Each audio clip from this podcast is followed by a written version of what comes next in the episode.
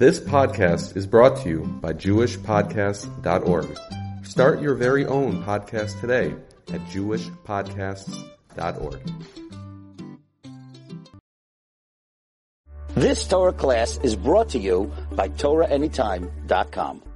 I want to, I want to start again by saying, what are the ingredients for a successful marriage? That's a great question that I get all the time. Again, so many people go into marriage totally unprepared. Unprepared to work at the marriage, unprepared to commit, unprepared to sacrifice, unwilling to bend, compromise and respect each other, unwilling to devote themselves to making the other person happy. Rather, they think of me. Make me happy.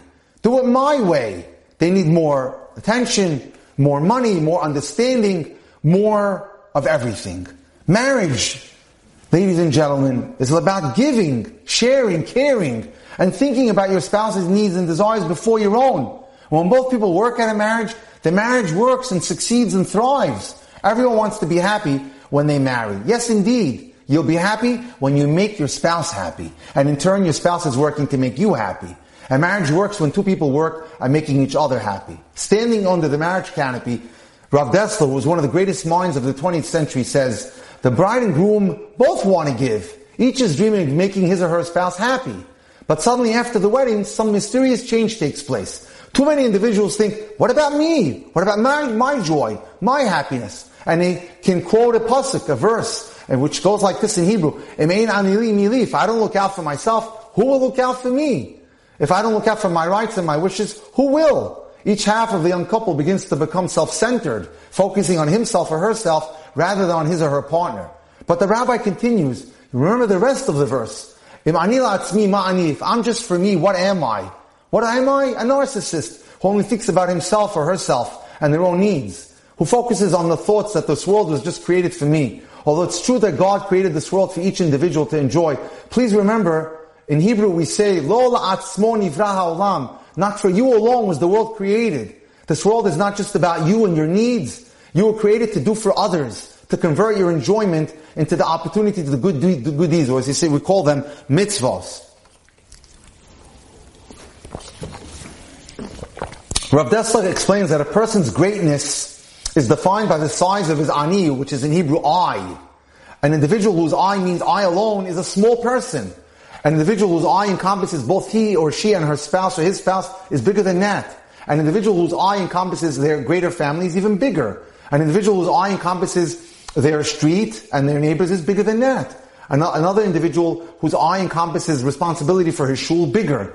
Another one for his greater community bigger and on. The more people that are in your radius of life in which you care for and concerned about and give to, the greater you are as a human being. So what we see here, your greatness is defined by your ability to give.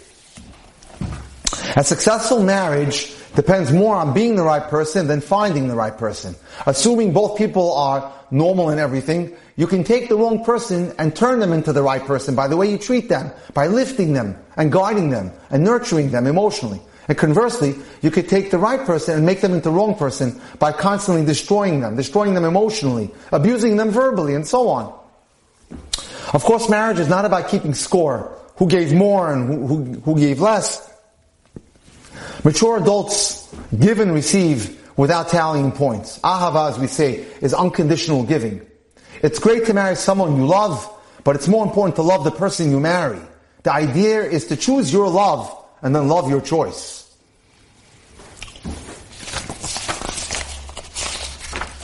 Marriage will not automatically make you happy and satisfied. It's up to you to make your marriage happy and satisfying. A good relationship is more about you learning the dance than worrying about who the partner is. Love is a feeling. Marriage is a contract. And a relationship is work. So keep your eye on the goal line. Your goal is to make your marriage a strong and loving one. The best way to make a marriage work is to concentrate on your spouse's positive qualities and on the positive side of your relationship. So always think about the positive, the good in that person that you're going to marry or marry to. Don't fo- focus and harp on the negative because that's not going to help. Spouses in a good marriage care for each other. They're there to be unselfish and see someone else's view and they're secure enough to appreciate each other's differences. Marriage is about two people feeling they each have someone to turn to and count on who give them emotional security. You've just experienced another Torah class brought to you by TorahAnytime.com.